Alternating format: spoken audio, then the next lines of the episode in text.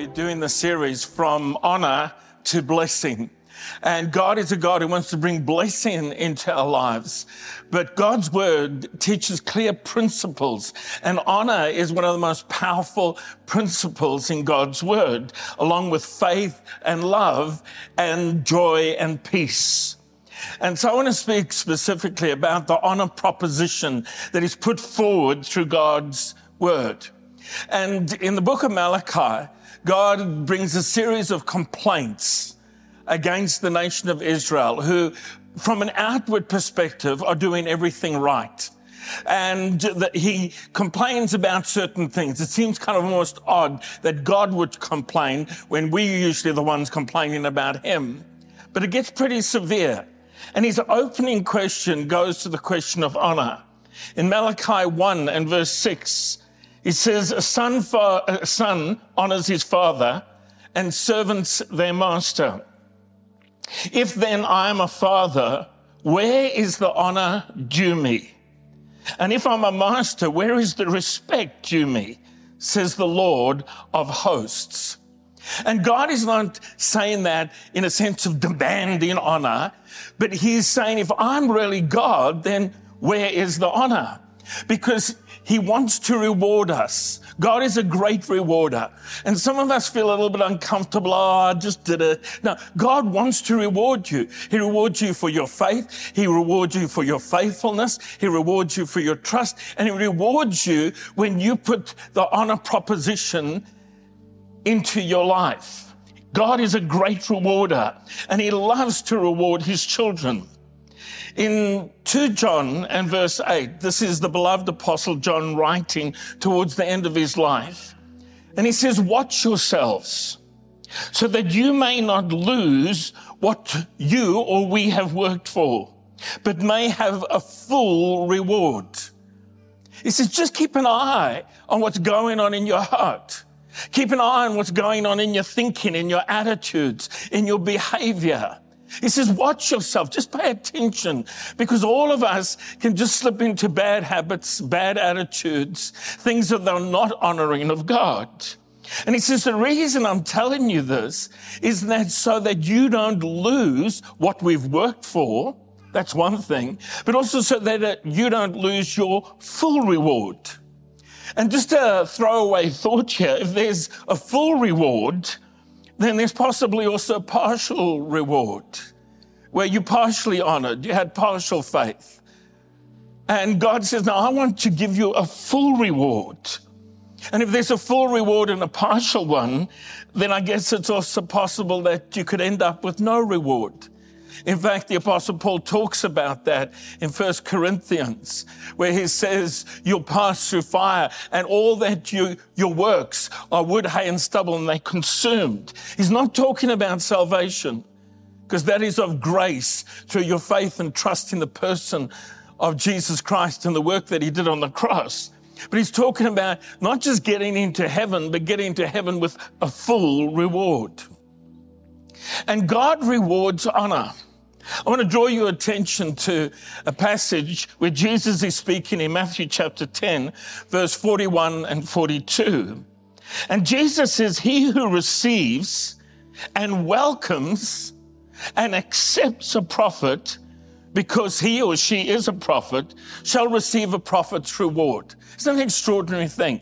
And the prophet's reward is the fulfillment of that which is prophesied over your life.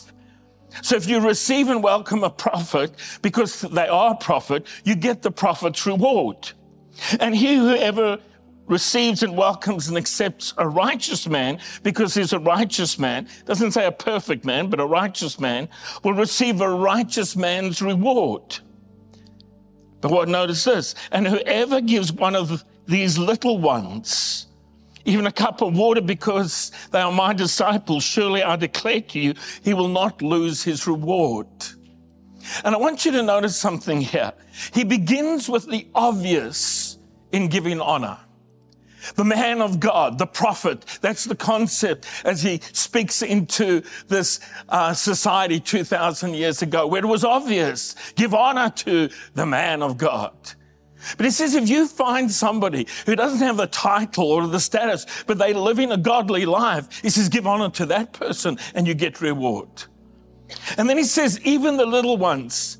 And he's not just talking about children. It actually means little in influence, little in significance. And it's kind of easy to honor those who are titled, who have a position.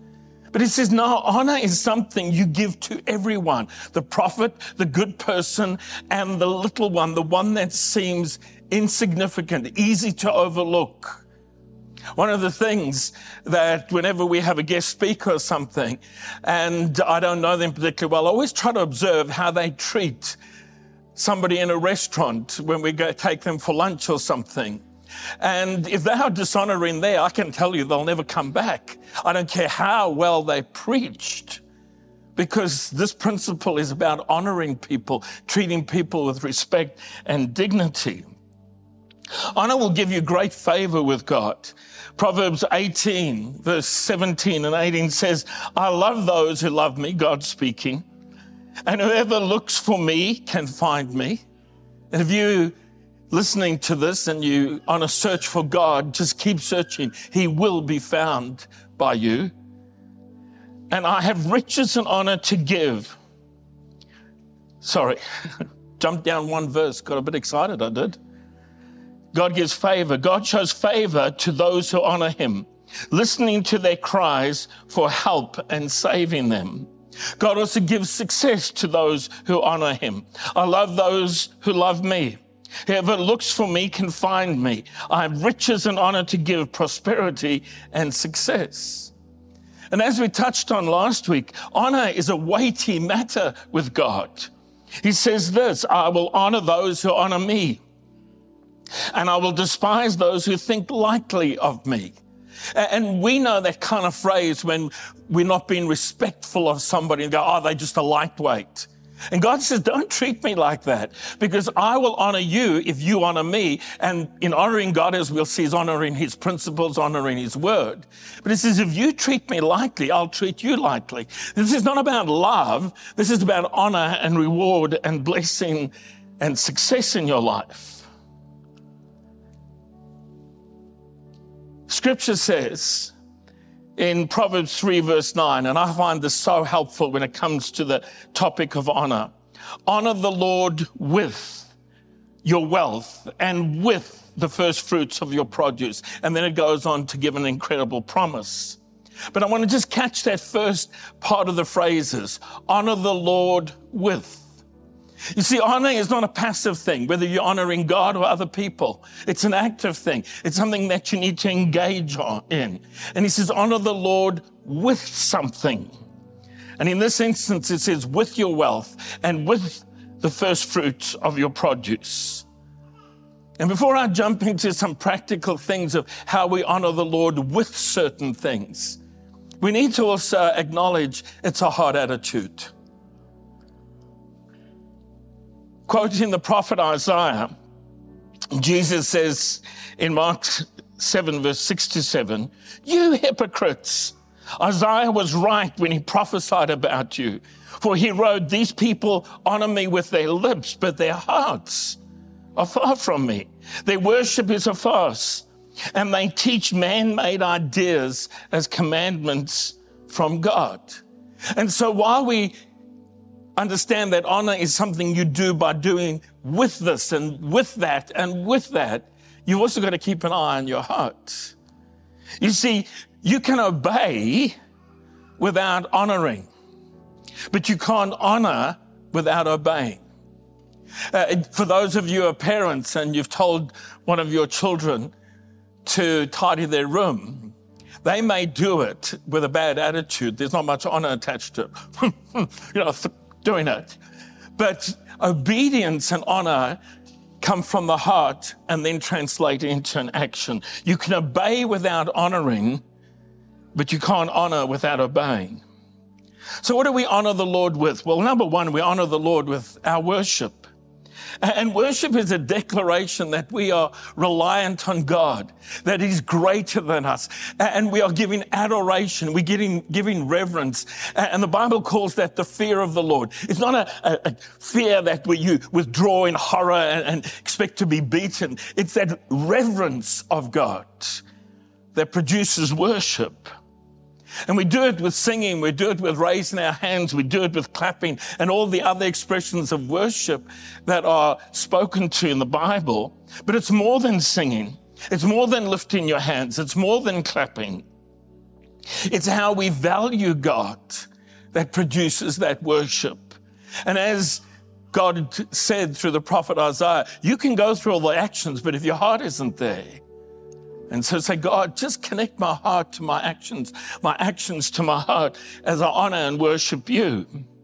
Jesus said, you should worship the Lord your God, and him only shall you serve. I love that connection between worship and serving, that as you serve, and often it's in serving others in Jesus' name, it's actually an act of worship, as much as singing or lifting your hands or clapping maybe. In Timothy, Paul gives these incredible declarations about God's magnificence. And in 1 Timothy 1 verse 17, now to the King, eternal, immortal, invisible, the God who alone is wise, be honor and glory forever and ever. And everyone said, amen. What declaration that is, of just focusing on who God is. To the King eternal, immortal, invisible, the God who alone is wise, be honor and glory forever and ever. Amen. So we honor God with our worship, and that's a whole topic in and of itself. But we honor God by honoring His word. The psalmist says in Psalm 138 verse 2, I bow, for you have exalted above all things your name and your word. I want you to catch that. The psalmist says, I bow in worship, in adoration, in obedience, because God, I understand that you have exalted your name and your word above everything else. And that's the confidence we have as those who follow Jesus, that God is true to His word, that God is true to His promises, that His name secures His promises in the name of Jesus, name above all names. But I want you to catch this. We honor not just His name, but your word. And so it's not my way, not my opinion, but your way, O Lord, that I'm really seeking. And the Bible shows us God's way. The psalmist offers up some incredible prayers. But in Psalm 86 and verse 11, I love this prayer. Teach me your ways, O Lord, that I may live according to your truth. Grant me purity of heart so that I may honor you. I want you to notice that. Teach me your ways. But perhaps more significantly in this generation where everybody talks about their truth, my truth and your truth, and God says, what about my truth? And the psalmist says, it's all right to have all these opinions, and it's all right to be searching and to be looking at things, but ultimately I want to understand God's ways and God's truth, and give me humility of heart to obey that and to try to walk in obedience to that, so that I may honor you, Lord. What flows from that is we honor God by living honorably. So we honor God with our worship. We honor God by committing to His word and letting His word teach us His ways and His truth. And the writer of Hebrews says this, we are sure that we have a clear conscience, desiring to live honorably in every way. And there's this intersection between the Word of God, your conscience, and the prompting of the Holy Spirit. And I'm sure there's regular occasions in all our lives where we get challenged by that. And it's often in the little things of how do we live honorably. I went into a shop recently and bought something with a whole lot of cans of drink, and as I pulled it out of the fridge, I actually knocked a loose can to the ground and immediately put it back, thinking, oh, I'll just put it back, and paid for it and was driving away. And I had this picture in my mind. That can was actually damaged that I just put back. And there was this kind of, I've got to go back and fix this. And I'm trying to rationalize it. Well, I'm sure they have write-offs in the shops. I'm sure it was just an accident. It's not like I did it. Well, I just couldn't let it go. And I knew the guy there would think I was weird. So I went back in and bought the single damaged can. I said, I'm sorry, I knocked it off the shelf and I just need to fix this. And he kind of looked at me like, right. And he's actually an incredibly shy guy that I've tried to have a conversation with a few times. And so I left and he looked embarrassed. I felt a bit embarrassed, like this is just weird, you know. Well, I went in there yesterday and the smile on him says, and it's the chattiest he's ever been. And I just thought it's amazing how these little things, and I'm just using it to illustrate, yeah, there's the big things, but it's often the little things where people go, well, that's different. Paul says in 1 Corinthians 6 and verse 12, I have the right to do anything you say. But he says, I want to tell you that not everything is beneficial. I have the right to do anything, he repeats, but I won't be mastered by anything. What he's talking about is under grace, we have extraordinary freedom in Christ. But he says, balance that against living honorably. Yeah, you have the right to do anything, but does it actually benefit you and is it blessing others? This is this issue of honoring God's ways and his words. He says, you can say I have the right to do anything, but is that thing that you feel a freedom in actually mastering you? And he comes to this conclusion that is extraordinarily confronting. You are not your own. Another translation says, you don't actually belong to yourself. Now, I'm talking to people who declare that Jesus is their Lord and Savior. Those who have chosen Christ. He says, you don't own yourself anymore. You were bought at a price. Therefore, honor God with your bodies, with your actions. And I think this issue of freedom that Paul discusses in 1 Corinthians 6, I can do anything under grace. And after all, I've got my rights, you know. I've got rights. And he says, I want to remind you as a follower of Jesus, you gave up those rights when you said, be my Lord and be my Savior, for you were bought with a price. And this strikes at the very heart of postmodernism, the notion that we establish our own identities and have this autonomous freedom. And I want to try and balance it. We have extraordinary freedom under grace, under Christ, but we were bought with a price. And Paul's basic answer to, I can do anything, I'm free, is no, actually you are Christ's slave and ultimately responsible only to God. I want to touch on this quickly, but as I move towards the end of this message, you honor God with our giving, honor the Lord with your wealth and the first fruits of what you produce, and then your barns will be filled with plenty and your vats will be bursting with wine. He's obviously speaking to an agricultural society there, but translated that into the modern day. Honor the Lord with. And it's with the first fruits. It's with the best. That heart attitude, God, I want to bring the first and the best to you. And it's not just about money. It's about whatever's valuable to us. Our talents, our time, our contribution to others. And there's something in this that in the giving, in the tithing, we are establishing God's sovereignty over our finances. And every single time you do it, you actually sit in a test. God says, I'm going to test you. Are you going to put me first with your pay packet? Are you going to put me first with your talents, with your gifts, your abilities? Or am I going to get leftovers? Are you going to put me first is God's question, because it's the first fruits. But at the same time, he says, if you give your best, you can test me and I will reward you because you've honored my word. You've honored this principle. Malachi 3:10, put me to the test, says the Lord of hosts, if I will not open the windows of heaven for you and pour down for you a blessing until there's no more need. And perhaps in hearing this message, this is the step of faith that you need to take. Yeah, God's testing you whether you'll give him the first, the best, but you can test him and say, God, I'm putting you to the test on this. He invites that. And the final thing is we honor God by honoring ourselves. You honor God by honoring yourself.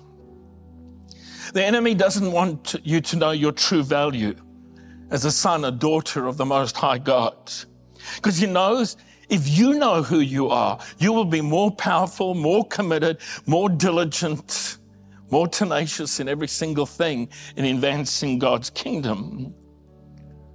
And your value doesn't come from your performance.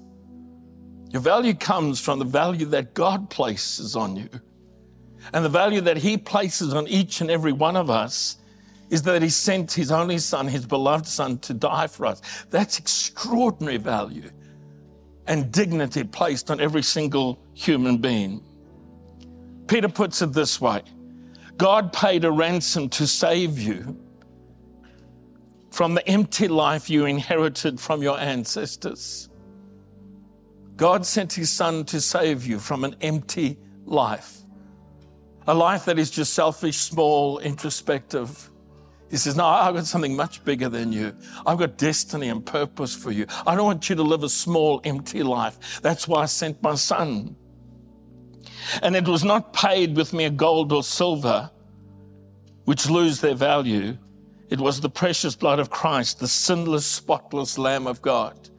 And he's referring to the death of Jesus on the cross, the incredible value, the enormous value that God placed on you in order to bring you and I back into relationship with him.